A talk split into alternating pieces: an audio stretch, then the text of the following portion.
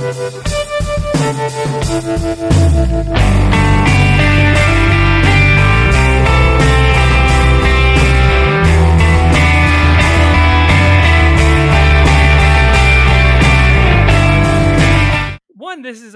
is a miserable movie. This is an absolutely miserable movie about a miserable person working inside of, and miserable as actually like a generous word. I'm sorry. An evil movie about an evil, an evil man working inside what seems to be the most evil industry on the planet. I imagine oil barons to be more decent to women than the male characters in the music industry in this movie. They're truly, truly awful.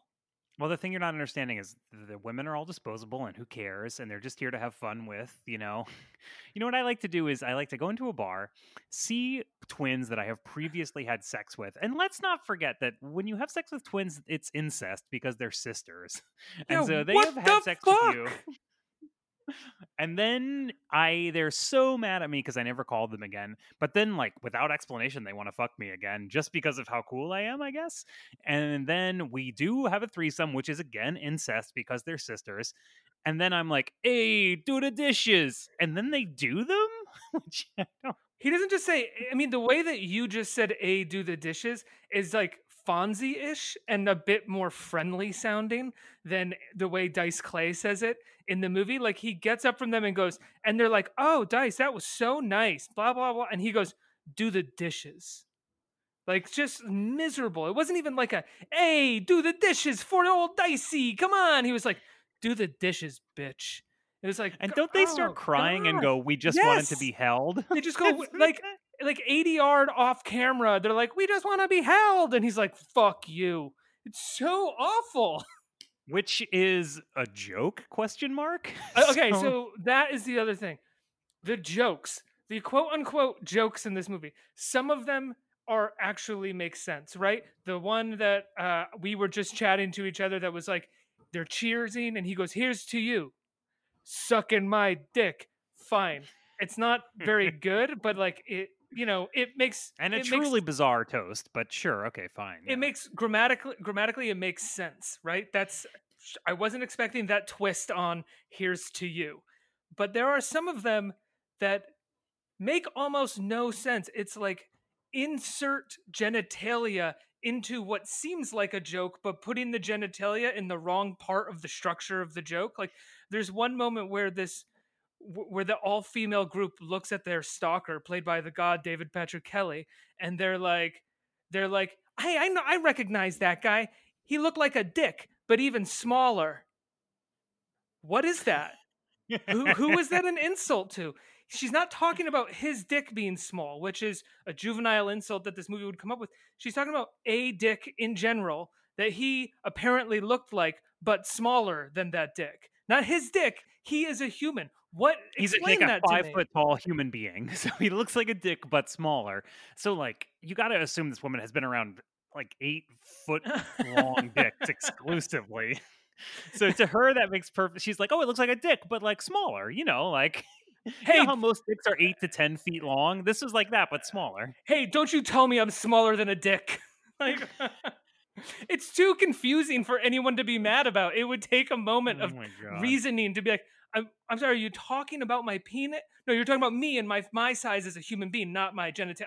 Okay, I'm not at the size of a penis. Okay. Do you mean like if a small dick were the size of a human being, that is what I would look like? I mean, I guess I don't know. Like, what quality of a small dick do I have exactly? Like, I'm scrunched up. I don't know. But if I was small, I wouldn't be scrunched up. This would be as big as I got. Like. I wonder if there was an improvisation after that scene where he was like, are you talking about my dick? And she was like, no. And it was one of those funny improvs where her insult didn't make sense. And then they were trying to figure it out. And it just went into this deadbeat place, which of course doesn't exist because that's not this movie. But that's the only place that I could see that joke working, was like two more beats of her being so dumb that like it didn't make sense. And everybody kind of stopping the flow of the movie to be like, I'm sorry, what did that mean? What were you trying to say? Ricky, I mean, I think the mistake you're making is you're not putting yourself in our like 30 years ago time frame, like you're the mindset of 1990, just saying dick is hilarious. Like what, you have to understand. What do you like, say? You're not allowed to say dick and you're not allowed to say fuck. So if you say those things, that's fucking wild. Man. You don't even that's have to crazy. You don't even have to construct something sensical around them. You can just say them, and apparently it's a joke. You can sell out Madison Square Garden if you just if you just say dick occasionally. Like that's it. That's all it takes. Clint Eastwood, I fucked him. What you did? Yes. What? I'm sorry. Why do you keep saying that you fucked these people? Is it an insult? And it's always men. I don't understand. What is the joke? Did you fuck them? What are you saying? It's like, so this is a construction he uses several times in a situation that might be like that person might be associated with. Like he's at a really fancy house and he goes, "Oh, Robin Leach." You know, okay, right, Rob, this is the kind of place Robin Leach might be. And then he just goes, "I fucked him." Like, what? Wait, were you going to make a joke? Were you going to finish that thought? No, that's it. That's the thought. Did he fuck Robin Leach? That's weird. Why did he... Personally, I take Dice Man at his word. If he says he fucked Robin Leach and Clint Eastwood, like, okay, sure, great. Do you think he had a twin-style threesome with Robin Leach and Robin Leach's sibling? Yes, that is exactly what I think. Yes. Do you think this movie? Here, let's do a quick intro. Okay. This is 30 years later, the podcast where Chris Chafin and me, Ricky Camilleri, talk about a movie that came out 30 years ago this week. And this week we are talking about the adventures of Ford Fairlane, the Andrew Dice Clay starring vehicle, where he plays a detective in the hair metal music world. I think it's supposed to be the music world entirely, but it feels very Sunset Strip, LA. Yes. Absolutely disgustingly male and threatening to women and violent, yet to them very jovial and fun. And Chris, I want to start this off by saying, do you think this movie is the most 30 years later movie that we have talked about so far? Yes, I really do. I really do. I mean, it's got so many things. It's actually, I think, one of the few movies to like really incorporate hair metal into it. Yeah. Like there aren't that many. Like Flight of the Navigator. Okay, there's a big Twisted Sister part in Flight of the Navigator. And then, I don't know, like the theme song to Young Guns 2 is by Bon Jovi, but it doesn't necessarily have a hair metal feel to it. Whereas this movie is like 100% all in on these are the coolest fucking people in the world. Like the first scene is Vince Neil acting like he got poisoned to death on stage while performing with a band, which technically isn't but poison. It's three members of Motley Crue. Not Poison, Motley Crue. That's Vince Neil's band. But okay. It's like, I think it's Vince Neil. I think Tommy Lee is on the drums, and I think it's another member of Motley Crue in it. And the name of the band, I could be wrong, I think it's Black Plague, which is also not a, well, it's good, but it's not a hair metal name. It's not a hair metal name at all. No. Why were these guys so bad at coming up with hair metal band names when it's a movie that's supposed to take, like, that's not a hair metal band. So here is the thing I read. I found an article from the Chicago Tribune, I think, maybe the Sun Times, from 1990 contemporaneous. Apparently this movie is based on a series of alternative weekly columns from the very early 1980s by this guy who used to live in New York, and then he moved to LA, and the way he was doing this sort of like music industry gossip column was he made up this rock and roll detective character who then encountered and it was basically just blind item gossip, but it was in the form of a detective column. And he first got hired to put together this script apparently in 1982. And then it was like continually being updated. It was always getting kicked to a new studio and he would get called in to update it.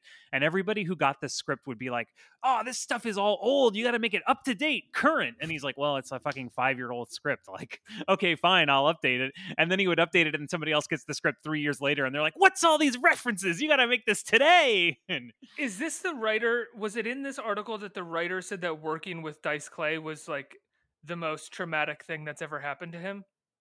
This was not this article. That's great. That's terrible to hear. There's an IMDb in the IMDb trivia. There's a little bit that says one of the writers of the movie said that working with Andrew Dice Clay was traumatic for him. And I tried to find where he said that, and I couldn't find like any sort of elaborating on that on that quote. You did get the impression that he was like, I mean, this is absolutely the peak of Andrew Dice Clay as a cultural phenomenon, right? Like, I mean, I referenced this before, but he sold out Madison Square Garden. He's the only comedian in history, I think, to do that. He was just this huge force in this is when he was on SNL and one of the cast members quit because she refused to be on the show with him, I think. I mean, that's like, as I understand the story, although maybe that's not 100% true. Because he's disgusting. Because he's a disgusting piece of garbage who hates women. And at the time to say like, oh, what if this disgusting piece of garbage hates women? People were like, oh, shut up. What are you, one of these women's lib types? Can't you take a joke? And also he would say, I don't know if he would say it at the time or he said it in retrospect, that it was all a satirical take on machismo, which fuck you. No, it is not. It's the furthest thing from a satirical take. It's just macho bullshit. All it is. There is nothing satirical about it. And I mean, this whole movie. So this is Andrew Dice Clay's this huge, huge phenomenon. And this movie is like, should be a hit, right? It's like a showcase for Dice to do his like Dice stuff. And I watched this behind the scenes featurette and everyone. I did too. Yeah. Oh, yeah. You saw this one. The 5-minute one on YouTube, right? Yeah. Yeah. Yeah. And it's like, obviously Dice was like, he was the star on the set, you know, and everybody's talking about like working with Andrew. Doesn't everybody look particularly dead-eyed in that featurette? Like Dice himself, everybody Dice himself looks miserable in the clip that you see of him on set with Renny Harlin, where Renny Harlin's like, "We're going to shoot the movie. Are you excited, Dice Man? Are you ready to go?" And Dice Man looks like, "Yeah, come on, let's go." Everybody else in the interviews is like dead-eyed. Especially Priscilla Presley, and she's that's what I was going to reference was Priscilla because you're talking about. He's so great, he's amazing. There's lots of controversy around him, and that made it interesting for me to want to meet him and work with him. And so I came and worked with him, and he's nice. He's a teddy bear, and you're like, what happened? Oh my God, does he have a gun pointed at you right now? Yeah. Yeah, well, she says at some point there's this scene where there's like some, of course, disgusting dialogue about like her dad fucking a horse. And then she says like, oh, I walked in on my dad with the Shetland pony he got me for my 10th birthday. Does that excite you? And Dice goes, I don't know. I never met your dad. Which is like, as jokes go in the movie, not that bad. But then cut to he has a massive erection. Yeah, no, that's really great. And then, yeah, it's a whole bit about his boner. And I feel like you never see a boner like this in a movie, even in a fucking Judd Apatow movie. I can't remember the last time. It was so gross, too, because he's wearing pants, and it's a real, like, pants tent kind of boner. Like, they just have, like, a wooden dowel, you know, like, attached to his underwear. He is also disgusting. I don't want to see his boner. It's disgusting. And it's not like, it's one thing in a movie where there's a reason in movies that you only see boners when men are embarrassed of them, right? You only see a boner in a movie when a man is like, oh, Gil, my boner, don't look. Like in this, he's like, hey, oh, yeah, my dick is hard, take a peek. And you're like, am I being molested right now? This is terrible. I'm being assaulted. I'm like... Please stop. And that's how it feels as a man to watch this movie, like let alone to be a woman who had to make this movie. Like it seems to have been like a war crime, this movie, like, you know, from top to bottom. Every time a woman is in this movie and they have to get close to him, I feel like anytime I've watched an episode of 2.5 Men with Charlie Sheen where a woman had to like kiss Charlie Sheen or flirt with him, and I was like, no, please. And two, there's also a child in this movie. And I could not help every time that child was on screen, think to myself, get that kid off set. Like that kid, I don't know what's going on this set, but it's not professional and it's not a happy environment. That kid should not be here at all. And like, I don't necessarily think that Dice is a danger to children or anything, but I just can't imagine that that was like a happy, Ricky, are you saying you set. Think Andrew Dice Clay wants to murder children? Is that what you're saying? And then have sex with their corpses? This is a crazy allegation by you.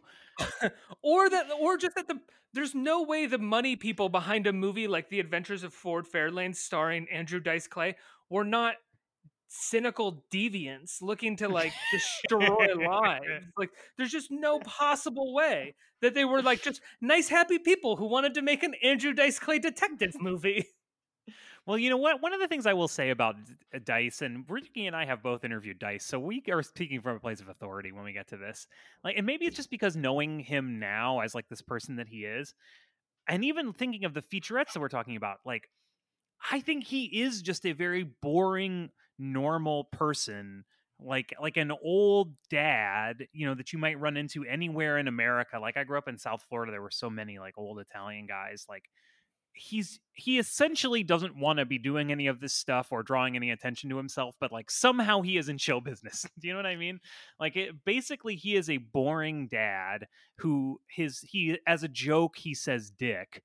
And somehow that made him extremely famous and rich. I think even beyond his own expectations, you know? So I feel like he was probably the safest person for this kid to be with. Cause Dice was probably just like, hey, so you watch baseball? Yeah. Baseball. He's like, hey, do you watch baseball? I fucked it. And the kid was like, you fucked baseball? Like the entire... The concept of baseball? I don't know. That's a thing I say. I don't know. Hey, Einstein, get him a book. I fucked him. Andrew, we get it. You fucked everything. It's fine. I also feel like I get particularly... I would have been haunted and disturbed by this movie 10 years ago, but there's something particularly haunting and disturbing about this movie now.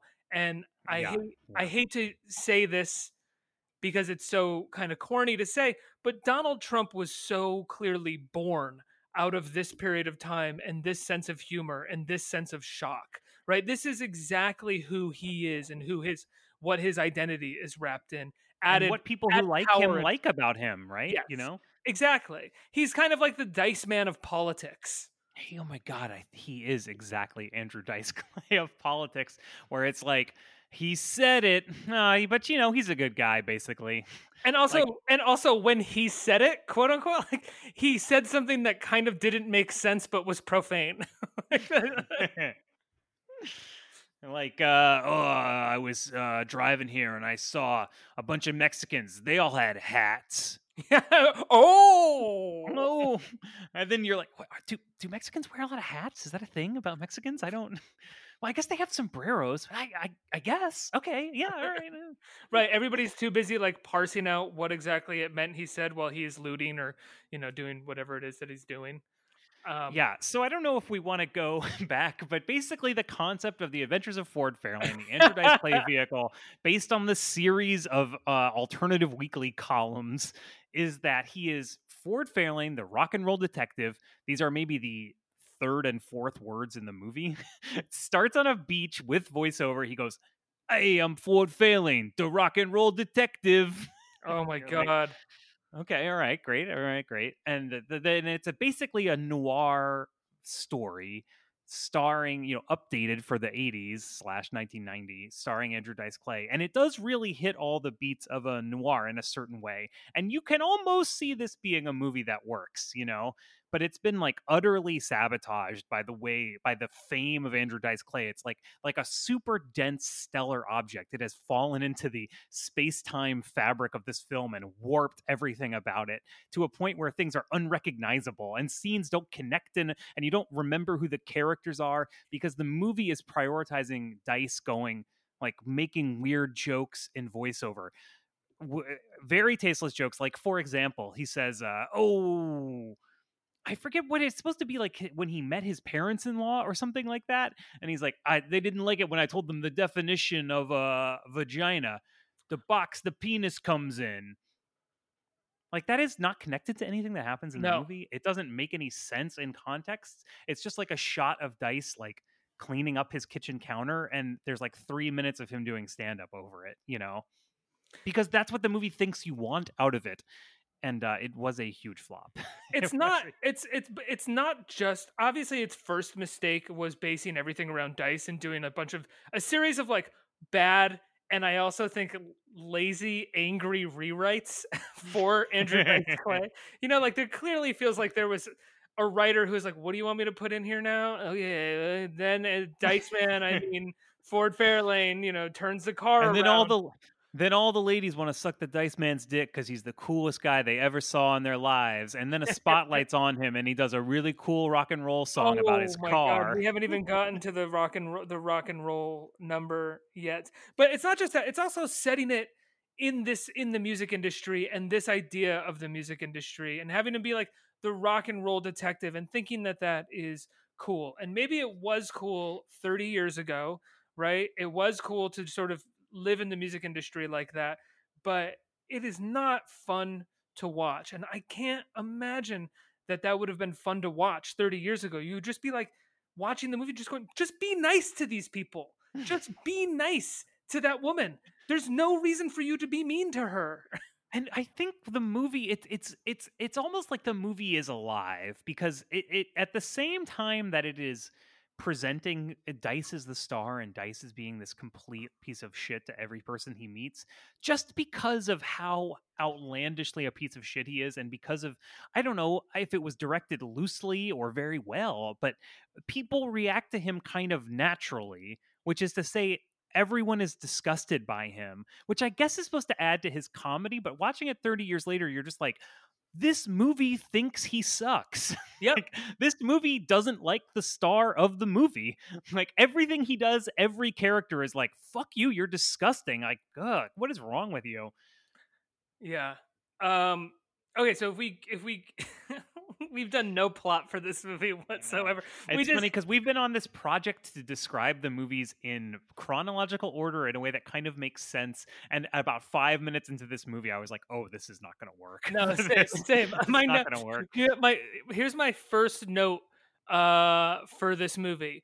The first note is, this is like the exact kind of production you just imagine destroying a child's life. And the thing is, Ricky, like the child didn't come into the movie until like 20 minutes into the movie. So that means you didn't make any notes for a long time. No, I did. That was just the one that I remember. I mean, the other notes were like, this movie is evil. Men are terrible. Swedish meatballs. Oh, yeah. And, okay. Well, oh my God, I have a lot I want to say about that, but before and like, also very quickly, the dance move he does after he kicks the twins out of the house. Like there are moments where you are like, wait, is this guy cool?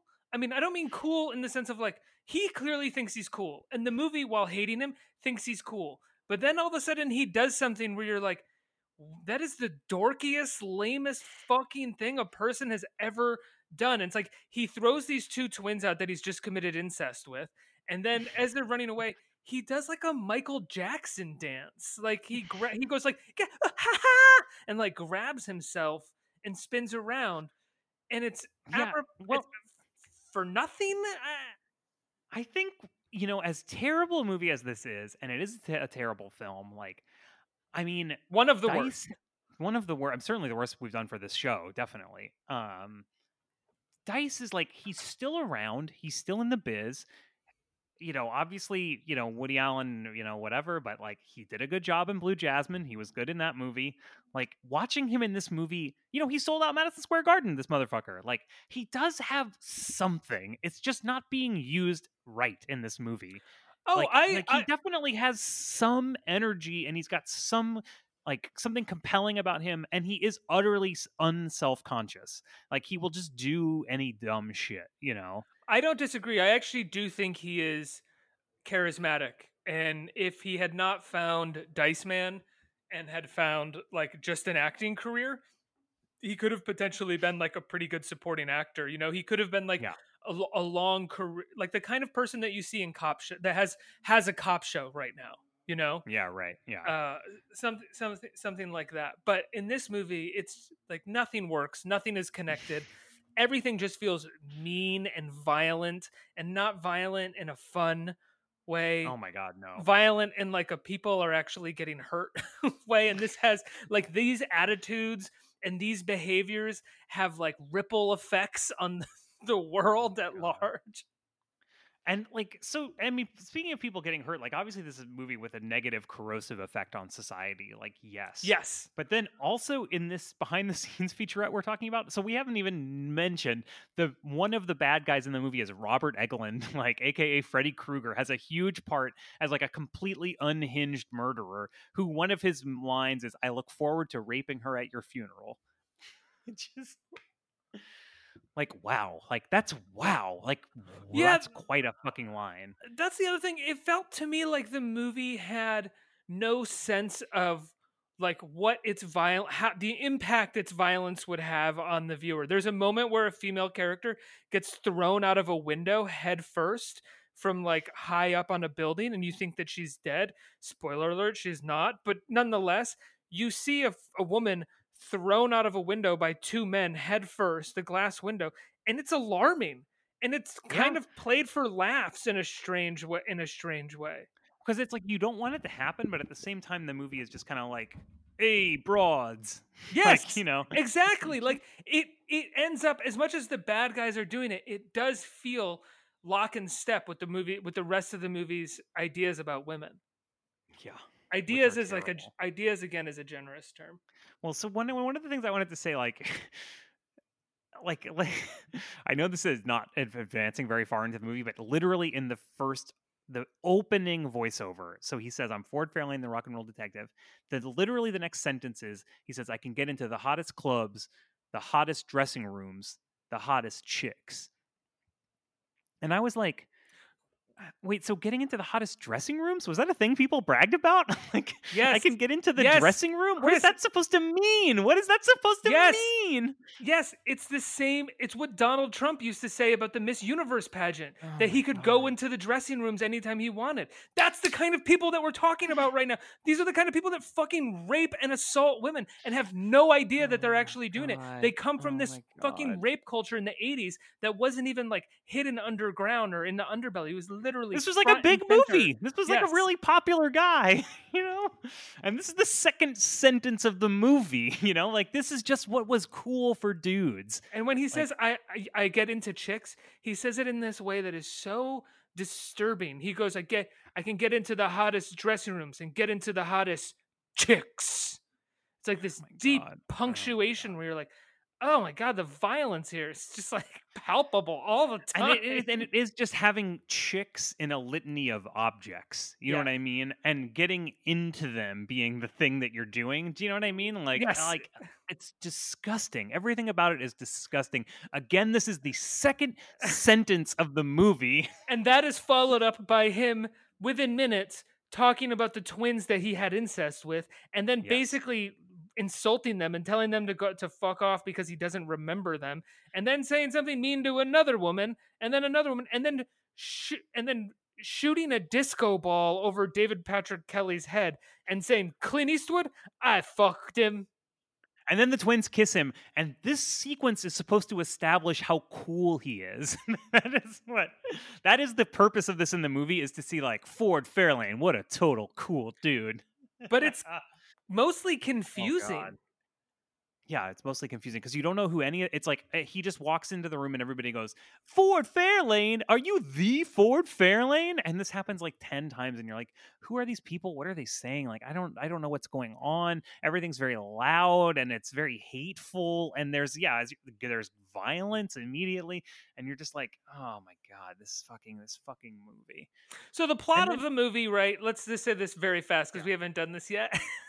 The plot of the movie is that he's a detective. There's something going on in the music business involving a missing girl. It's a fairly boilerplate noir, like where there's a female, there's like a femme fatale played by Priscilla Presley. She's got a daughter or a sister that people are looking for. It's a Chinatown joke that they're making. Yeah. That Gilbert Gottfried makes, which is a very funny cameo by Gilbert Gottfried, where he plays this extremely powerful LA DJ. It's like such a great look into the music business in the 80s when fucking DJs were powerful in any way. Like now Gilbert Gottfried looks like he's 17 years old, 100 pounds, and he hasn't bathed in at least 1 month. That is how they make him look, which is kind of cool, honestly. And he gets electrocuted. He gets killed by the bad guy's henchman, and Fairlane is just a little too late to save him. And we literally get like one scene with Gilbert Gottfried, which is very short. And then after his death, in this scene, the scene is great. Gilbert Gottfried and Dice actually have a good chemistry together. Possibly the one good scene of the movie, I would say. When they're supposed to be friends from childhood, and when Dice walks in the room, Gilbert Gottfried says, Ford Fairlane, you Bensonhurst piece of shit, which I thought was pretty funny, actually. I was like, that's good. Yeah, that's like a real thing you would say to your childhood friend, you know, like, that's cool. Yeah. It's still too brief of a scene between them to elicit the next scene where Fairlane is burning or looking at photos of him and Gilbert Gottfried. He's on a sailboat, which is on the beach, like inexplicably. We don't know that he has a sailboat. He's never on a sailboat again. But in this one scene, he's sitting on a sailboat on the beach, burning Gilbert Gottfried's things on the beach and crying. And I was like, wait, what? Right. you guys were on this? You guys were that good of friends? Like, I know you knew each other from before, but you also seem to have a slightly antagonistic relationship where like you didn't fully respect each other. And yeah, you thought each other were pieces of shit and you kind of hated each other. Yeah. Now he's like sobbing on the beach about him. There's also a horrible joke that, I mean, the director of this, Renny Harlin, ended up directing Die Hard 2, which we talked about last week, but basically he got Die Hard 2 because of this movie. He started shooting Die Hard 2 2 months after shooting this movie and got the job while shooting this. I guess the dailies from the action sequences were so good that like they hired him for Die Hard 2. But people talk about there's a chase sequence in the cemetery. Like, is that like the big action sequence? Oh, and there's a big thing where people are falling down the outside of the Capitol Records building. Those are like the two big action set pieces, I guess. We will get to the Capitol Records building in a minute. I have some thoughts, but but Dice is driving away, and then he hears Gilbert Gottfried on the radio as the DJ getting shot at by the bad guys. Like somehow, like no one, or he's like, they just hung my DJ or my engineer. They just hung my engineer. And Dice Man's like turns around in the middle of like Sunset Boulevard or Hollywood Boulevard and cuts off traffic, and then goes, LA drivers. And I saw that and I was like, oh, that's how he got Die Hard 2. That is such a John McClane line. Oh my God. Well, supposedly this movie was written with Bruce Willis in mind. This was supposed to be Bruce Willis as Ford Fairlane, but it just never happened. That would have been better. Oh yeah, by a lot. Because you would have been able to keep the music industry, you would have even been able to keep the sleazy element of the music industry, but you probably would have gotten better musicians to be in it. I mean, there are good musicians in this, like Morris Day is in it, and Sheila E. and Vince Neil. But you wouldn't have had the like aggressive misogyny that comes on top of it with Andrew Dice Clay's writing and performance. It would have just been Bruce Willis being like, the music industry slime and women want to have sex with me and blah, blah, blah. But instead you have Andrew Dice Clay being like, I fucked her so fucking hard with my fucking cock. And then I threw her in the trash. Like, it's like, that is the energy of this movie. Like, to be clear, that is the energy of this movie. 100%. And then, oh my God. So then Gilbert Gottfried dies, and he has to try to find this girl that Gilbert Gottfried wanted him to find. And then Zuzu's Petals. Is Zuzu's Petals her name, or is that a band that she's in, or like? Yeah, he has to find Zuzu Petals, who, again, if you watch the featurette, she's a very young girl, and she's talking about how nice it was to work with Wayne Newton, who plays the villain, and. Gotta be honest with you guys, heard some stories about Wayne Newton, and I didn't enjoy the fact that this young woman was in his presence for the majority of the movie. God. She does say in the featurette, she's like, he's so nice to me. He sent me flowers on my birthday. He's always talking to me. Oh my God. Head slap, head shake is what's happening with me right now. Oh my god, he's so welcoming to me. He said I could stay at his vacation house whenever I wanted. So then like any other noir movie, it's a fairly convoluted plot where he finds the girl, but the bad guys are after him. He doesn't exactly know who the head of the bad guys are. It turns out to be Wayne Newton, who runs a record company, and he's exploiting all of his musicians. And there's 3 CDs he has to collect to in order to figure this out. It's like everybody's hunting for the 3 CD ROMs. And at first they're like, they put it in the CD player, and they're like, oh, what is this? Some of that modern music? Oh, because it's going like beep, and then they're like, no, these are data CDs. Hey Chris. 30 years later. And the other thing. The other thing is that he's got this sort of girl Friday, who's Lauren Holly. So pretty. This is the thing I wanted to talk about this movie, though. Speaking of Dice, so obviously Dice is bringing his star power to the movie. One of the things that he is doing is like delivering words like you have never heard them said in your life. Like the way that the Dice Man does delivery of even a regular line is fucking deranged, let alone when he makes one of these jokes, which like isn't a joke. There's a part where it's like he finds an important clue, okay? He pockets it, and in voiceover he goes, "This case is getting solved." Yes, he does these like weird like... he does these weird he does weird Jerry Lewis bits. Like, what the fuck is going on? There's the whole thing after he leaves Gilbert Gottfried's radio station, before Gottfried gets killed, when Gottfried says, "I'm going to give you $4,000 and then gives him 2 and then holds on the other 2. Dice Man runs out of the radio station and does like this weird tight-legged skip across the sidewalk and goes, "You're going to get money, money. You're like, who is this character? You're like, is this person cool? Am I supposed to think this is cool? Like, yeah, it's like the dance he did after the twins left. Who is this character? It's extremely hard to know what is going on with him from one scene to the next. And look, Ricky, we haven't even discussed that he's got like a best friend that's a koala also. That we establish. They establish early in the movie an insane number of specifics about the Dice Man's character.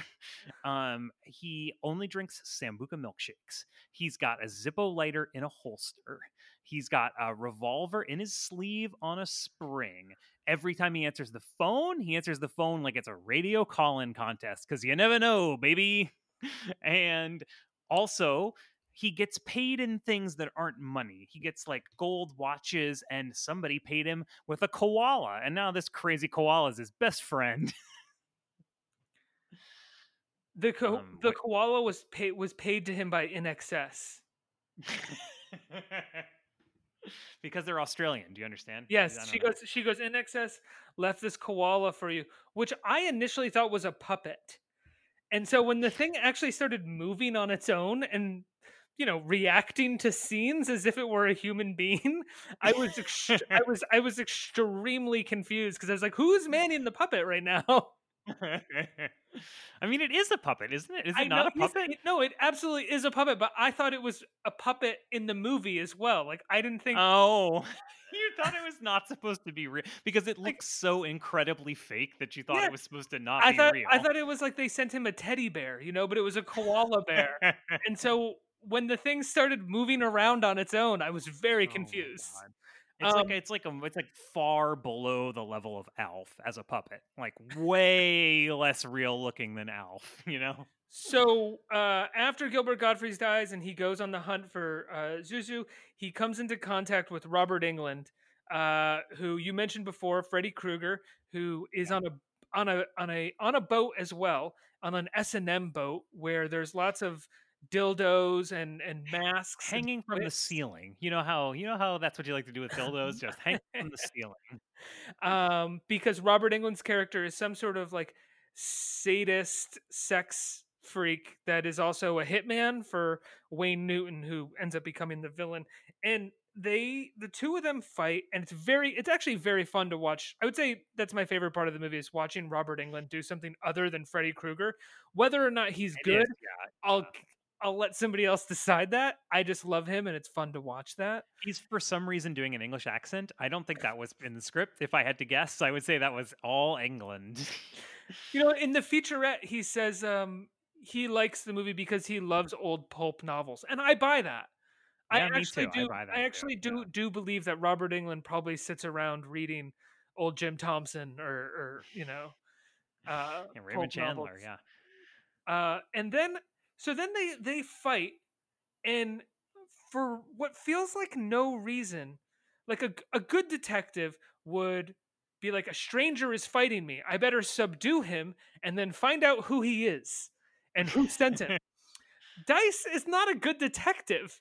And what Dice, I mean Ford Fairlane, does is smash a TV over this man's head when the man is basically out of commission. So killing him, murdering him, right? Yeah. And then within seconds, walking away, going, "Who was that guy? Who sent him? I gotta find all these things out." And it's like, buddy, you could have figured it out if you had just asked him while he was in the room with you. But you decided to break a TV over his fucking head. Well, so this is actually why I brought Robert Englund up originally in the first place. You were talking about how the movie doesn't seem safe, like a safe environment. And I think you meant like emotionally and sexually for children, which is fair. But there's, in this making of featurette, there's a part where Robert Englund is saying, because the boat sinks at the end, and then Robert Englund like punches up through the deck of the boat. So, you know, he's like Freddy, right? But also, so, you know, he's still alive. In the featurette, he says... Do you think they were trying to do a Freddy reference? Definitely. Yeah. This movie is so full of references to things, right? It's full of references to songs and other movies, and like it's trying to be very like winky LA, you know, like we're all in the entertainment business kind of movie. But it doesn't really pull it off. Fucking assholes. But he says in the making of featurette, he goes, "Oh yeah, like nobody wanted to be in the water with me because I was really under there for that, and you know, they didn't want to be there giving me the air and stuff as the boat was going down, you know, because of all the things floating in the water." And I was like, this is a terrible situation, Robert Englund. Like, you shouldn't, why did you put yourself in that position? Like, don't you have an agent? Like, what the fuck are you doing? Why would you put yourself in that situation for The Adventures of Ford Fairlane starring Andrew Dice Clay? What was floating in the water that was so scary that none of the crew would go in the water? Like, you shouldn't be in the water either. Chris, I can tell you right now what it was for the people making this movie who surrounded themselves with Andrew Dice Clay. It was dildos. They were all like, "Gil, get those penises away from me!" Ooh, the ocean, I fucked it. But like, Dice's sense of humor is so awful. It's the kind of guy you're standing next to, and he says, like, if there is a dildo or a sex shop around, he's like, "Hey, why don't you go into that sex shop and stuff everything up your fucking ass, you piece of shit. Ha ha ha." And you're like, that's not funny. That's mean. You're like, it was really mean. Why would you say that to me? Do you not like me? I thought we were, why would you say that to me? Yeah. Why would you say something so violent to me? And you're like, do you want me to do that? Or do you want me to do something like that? Like, are you thinking about that? What's going on between us? So then Dice leaves Robert Englund. He finds Zuzu in another, like, is this guy supposed to be a good detective? He shows up to a funeral and he starts showing like Zuzu's picture. God. And the first person he shows the picture to ends up being Zuzu. And instead of being like, "Oh wow, Zuzu Petals, come with me," he's literally like, "Go, Zuzu Petals, I found you!" Like, incredibly goofy and crazy, and you're like, well, fucking loser! You're supposed to be the coolest guy in the world. He keeps referring to himself as Ford Fairlane, rock and roll detective, some kind of superhero. And this is how he reacts when he finds the girl at the center of the big mystery. "I found you!" Like, geez. Also, I got ahead of something, and I feel really bad for getting ahead of it because you lightly touched on it earlier. Oh, yes. We would be so remiss to forget this moment because it is one of the most shocking atrocities ever committed to celluloid. And that is the scene where, out of nowhere, for no fucking reason at all, Dice Man, otherwise known as Ford Fairlane, walks into a recording studio while someone who is seemingly like Wham or some sort of boy band is recording something that he views as, you know, gay. Yeah, probably. He does definitely say the word fag in this movie. I mean, and it's terrible to hear. It's terrible to hear. And so he walks into the studio, pushes the guy aside who's recording, and everyone who's recording this goes, "Hey, what's he do? What's going on over there? What's Fairlane doing? He can't do that. What's he doing?" But they do that so long, he has time to get the band to like know a song that he knows. No, he does that great movie thing where he goes, "Hey guys, help me out on this, all right?" And they're just hey, work with me here, huh? Yeah, yeah. And they start playing some random song. He starts singing this horrible song, just horrible song, and everybody loves it. And the backup girl starts singing, and it is. Yeah. So and it's like it becomes this like fantasy sequence. There's a spotlight on him, and he's like dancing everywhere. Suddenly, the room is like 10 times the size that it was a second ago. You know, it's not quite at the level of being like a Busby Berkeley thing, but it definitely like we have entered a fantasy world. But it is still happening for real in the world of the movie. And then when he's on his way out, sorry, I hate to jump ahead, but when he finishes. And he's leaving the studio, there's a black woman who's carrying a stack of papers who happens to walk by the door that he's exiting, and he pushes the doors into her and knocks her over, knocking the papers everywhere. And he doesn't help her. He doesn't say anything. He just knocks this black secretary to the fucking ground, and he doesn't care. Yeah, pretty cool, right?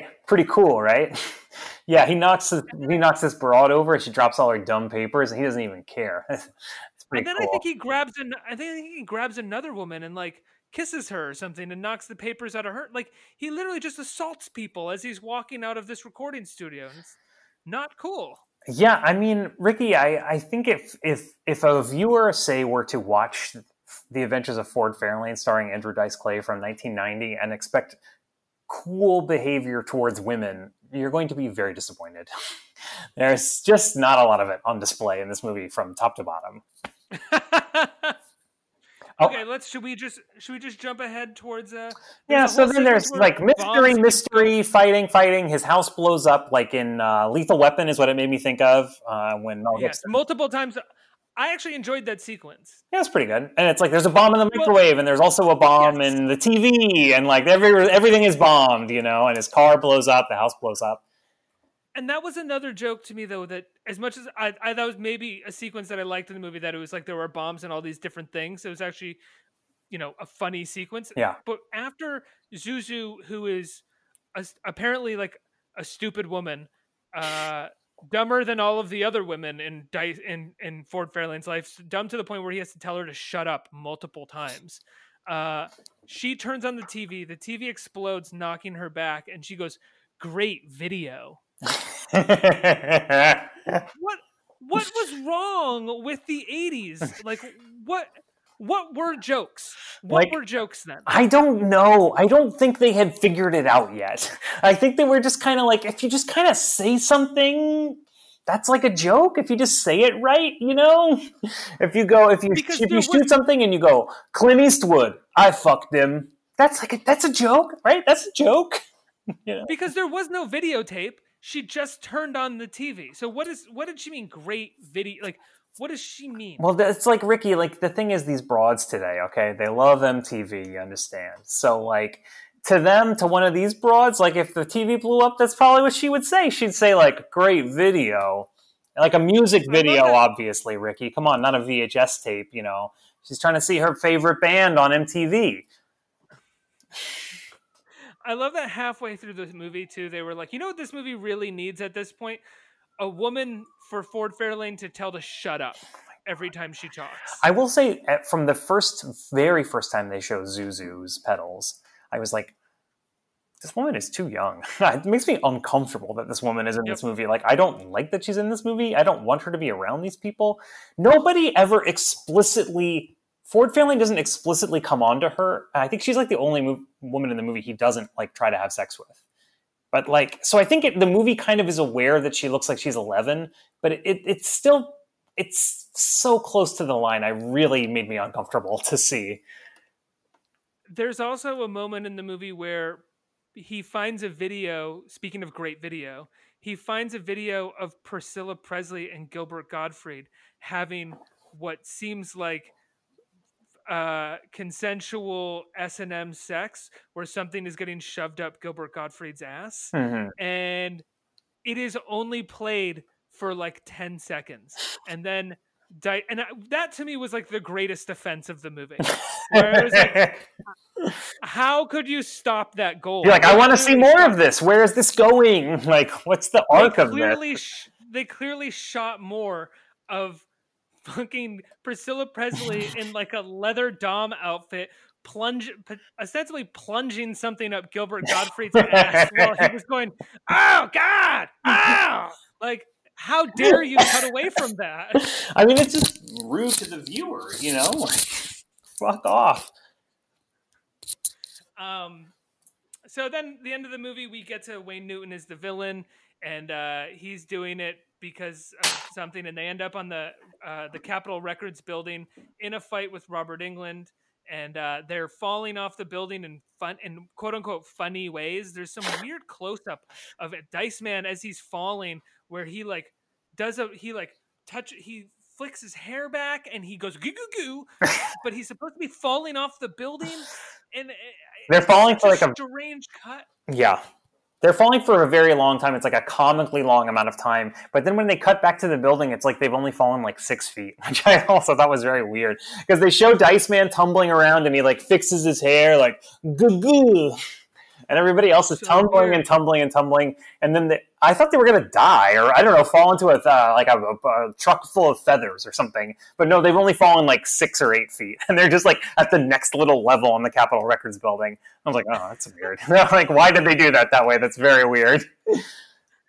And then he kills Wayne Newton. Right? Yeah, doesn't he kill Wayne Newton? Oh, you see, the thing is, I think I mentioned this earlier. He only drinks Sambuca milkshakes, right? And so they're at his favorite bar that knows he likes Sambuca milkshakes. They get him one. He throws the milkshake on Wayne Newton. Very timely, huh? Wayne Newton, fascist, getting milkshaked. And then he throws his Zippo from his holster on him. And there's so much Sambuca in the milkshake that he burns to death. Like, that's right. I forgot about that. That is how the bad guy is killed in this movie. Which is also a bookend to the beginning, because in the beginning, the singer of Black Plague, Vince Neil, is also catches fire. Right. No, I thought he was poisoned. But he catches fire on stage. Oh, right. And also David Patrick Kelly, who played the stalker of the all-girl group at the beginning that he shot the disco ball over, comes back and is reformed and beats the hell out of the bad guys that are trying to kill Lauren Holly and saves her. And then Dice Man finds out that Robert Englund killed the father of the boy that Dice Man is Dice Man's only friend, it seems, that he hangs out with. And so Dice Man tells the boy that he'll be his father, and then he decides that he'll have a relationship with Lauren Holly, which he, like Dick Tracy, he tells her in a very half-assed fucking way that she just loves. Right? Yeah. It's very similar to... He's like, I want to live a stupid, boring life with you. I don't want to have sex with beautiful women and have fun anymore. And she goes, sounds good. She goes, I'm not fun. Oh. Right. Yeah, that's really weird. It is weird because the whole time it's like we're given to understand over the course of the movie that they have fucked in the past, and maybe she likes him, but he doesn't really like her, and that's what's going on between them. And in the meantime, Dice is like fucking all sorts of other people and trying to fuck everyone he meets. Right at the end of the movie, after the Wayne Newton has been murdered with a milkshake, and the magic CDs have shown everything that's we were supposed to find out on the CDs. He's back in his bombed out house, and he's like, I'm so lonely. My girlfriend left me. And we're like, wait, was she your girlfriend? Is that how you think you were supposed to behave towards your girlfriend? Like, no wonder your girlfriend left you. Like, what the fuck is wrong with you? Like, this is literally the first time he refers to her as his girlfriend is in this part. He refers to her. I don't remember that he refers to Lauren Holly as his girlfriend in the end. He says, "My girlfriend left me." He's like, "I'm so sad. My girlfriend left me," and he's talking about her. She was never. I never thought that she was his girlfriend. I don't know if if he's supposed to be realizing at the end, like he's supposed to be realizing that she was his girlfriend, or if the whole time he thought she was his girlfriend, like. But he was always talking to her about other women that he was fucking. Yes. Well, it's the 90s, Ricky. It's the 90s. She would call and she would be like, "Ford, we have work. There's a job coming in," and he would be like, "Hey, I'm busy fucking triplets." And she's like, "Oh, But I wonder if she was confused because he says that he fucks everything, so she never took him literally. I'm pretty sure he didn't have sex with the concept of a shirt, you know, like. So someone was like, "Why do you love this guy that's always having sex with people?" And she says, No. It's just something he says. It's just like a joke. We have this joke. I don't know. He's not really very good at making jokes. He just says he fucks things. It's fine. You know. Yeah. The definition of Andrew Dice Clay. He's not very good at jokes. He just says he fucks things. We'll just go with this because there's no video of... Or there is somewhere probably, but I couldn't find it on YouTube in a quick search. There's no video of Siskel and Ebert talking about it. We just have Roger Ebert's review. And we'll just go with his first paragraph where he says, The Adventures of Ford Fairlane is a movie about a hero I didn't like, chasing villains I didn't hate, and a plot I didn't understand. It is also loud, ugly, and mean-spirited. That makes it the ideal vehicle for Andrew Dice Clay, a comedian whose humor is based upon hating those not in the room for the entertainment of those present. I think that is a beautiful summation of the movie and Andrew Dice Clay. I mean, knocked it out of the park 100%. Roger Ebert striding above his moment in time in order to see this with complete clarity. Like, yeah, yes. I also read that and I was like, yeah, it pretty much sums it up. Yeah, that's like, I agree 100%. Yes. Yeah, there's not much to add to that other than that seems like the correct take for that moment 30 years ago, whereas the correct take for it 30 years later is, are you fucking kidding? Oh my God. This is dangerous. This is evil. You cannot do this. You cannot do things like this. Oh, good Lord. What do you think, what was your favorite part of the movie? Oh, you know, I mean, I brought these up before. I did my big list I put together, but I think definitely my favorite thing was the insane list of character specifics that Dice has. Again, these specifics are, he has a Zippo and a whole stirrer. He only drinks Sambuca milkshakes every time he answers the phone, which he does many times in the movie. He does it like it's a radio call-in contest because you never know. And then also he has a giant classic car. Also, he could have been a rock star. And he has a gun up his sleeve at all times. Why should any of that be happening? I thought it was great. I thought it was so fucking dumb. I really liked it. My favorite part of the movie was the fuck video between Priscilla Presley and Gilbert Gottfried, and it was also my least favorite part because I didn't get more of it. Yeah, I didn't get the chance to come. I'm really sorry, Ricky. You know, I mean, you should just do it in slow motion.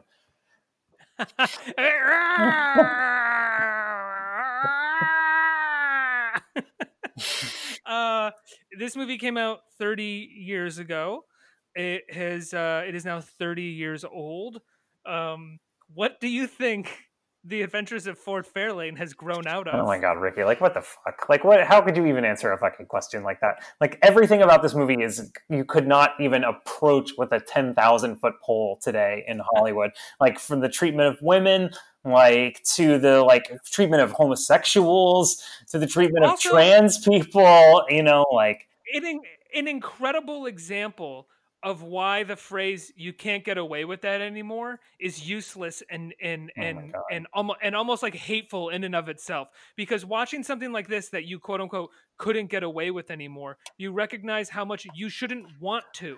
It shouldn't be a can't get away with it anymore. It's like, you don't want to get away with it anymore because it was hateful and mean. It was obvious at the time that it was hateful and mean. Yes. Like, the thing that we're not saying is, like, for as much as we're talking about Andrew Dice Clay being, like, such a big deal, he was also, like, every single person with half a brain cell, every person writing for every newspaper and magazine in the country was like, this person is hateful and evil and they should not be allowed to be doing this stuff. Like, it wasn't like nobody had figured out back then that he was bad. Like, everyone knew that he was bad.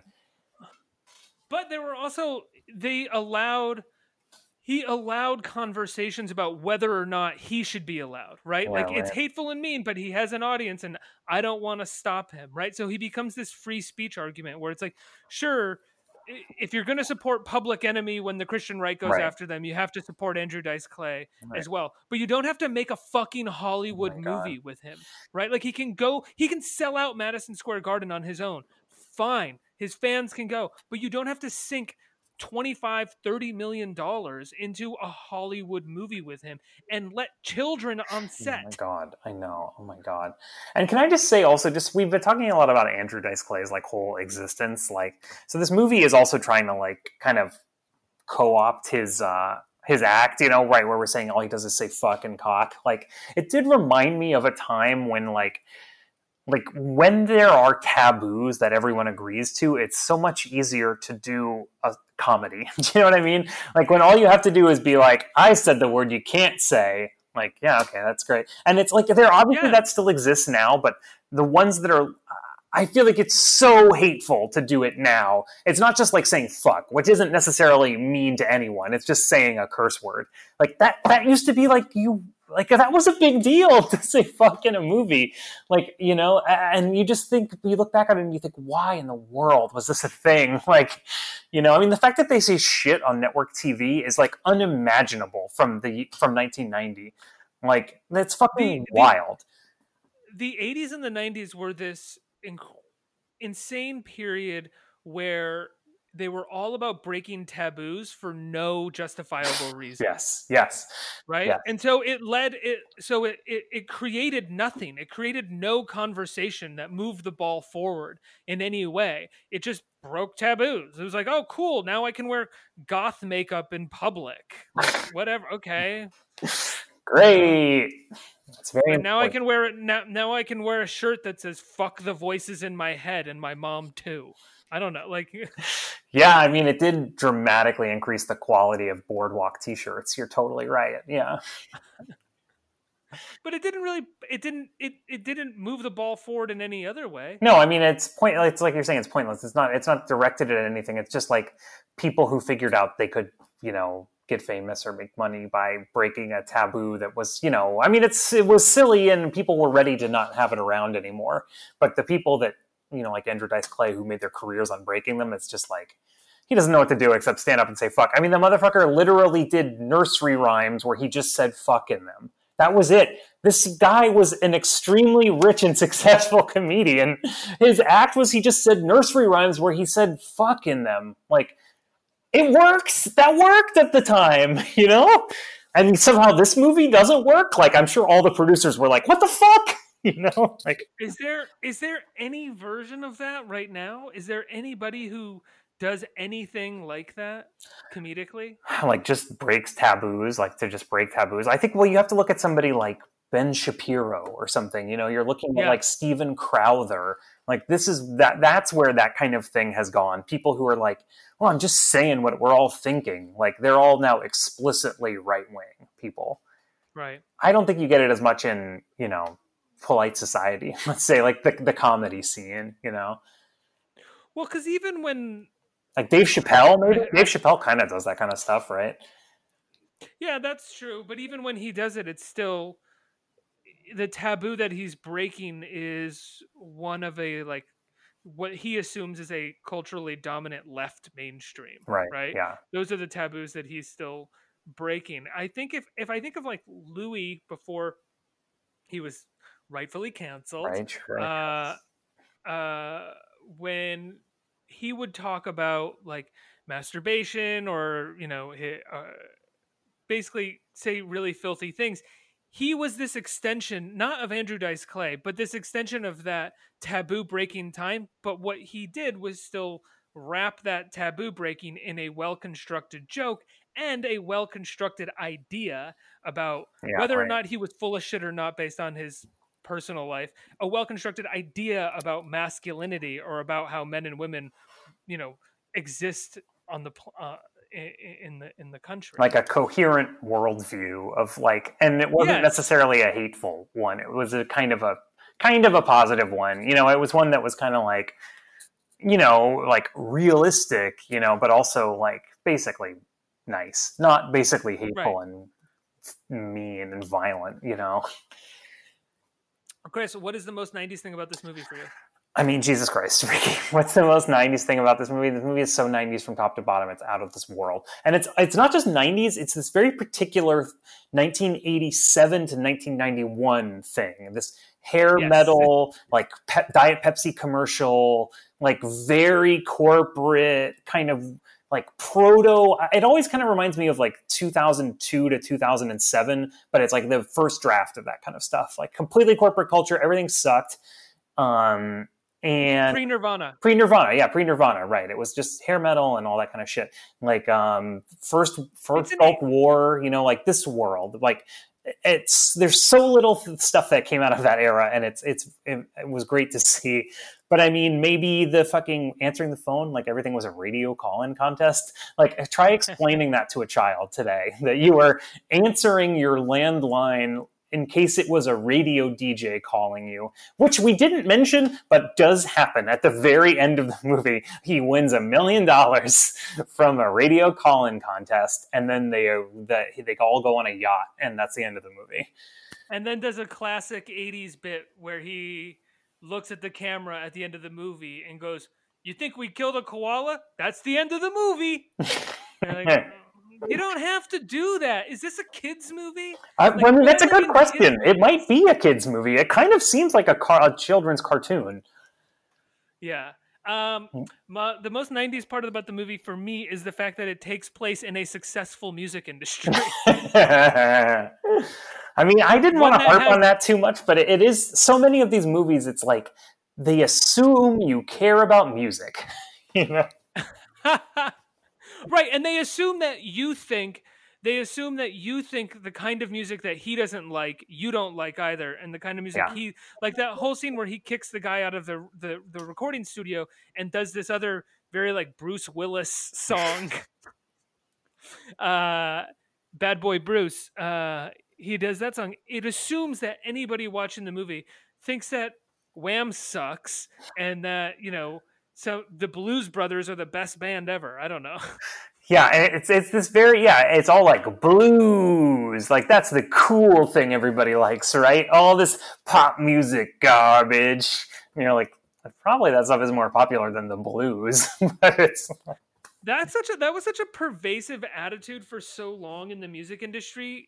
And this is a bit of a tangent, but watching footage of Woodstock 99, which I watched a lot of not that long ago, Offspring's whole deal was they went on stage with blow-up dolls of the Backstreet Boys and destroyed them, and it was like, we you know, we're punk and we're against pop music, and it's like, bitches, you're probably on the same label. Oh my god, like you're probably like I bet they are playing the same crews right now, you know, like yeah, like you're probably on a subsidiary of the major label that they're on. You're all part of the same system. What's going on here? What do you care? And why did people care? I don't know, because there just didn't used to be as much stuff. Do you know what I mean? The only way to define, and it was so hard to access things and hard to make things, you had to define your identity in these like 5 things that you got from mass culture. So it was like, I like this one and I hate this one. And that was it. That was your whole personality, you know? Like given the time that we live in right now, 30 years later,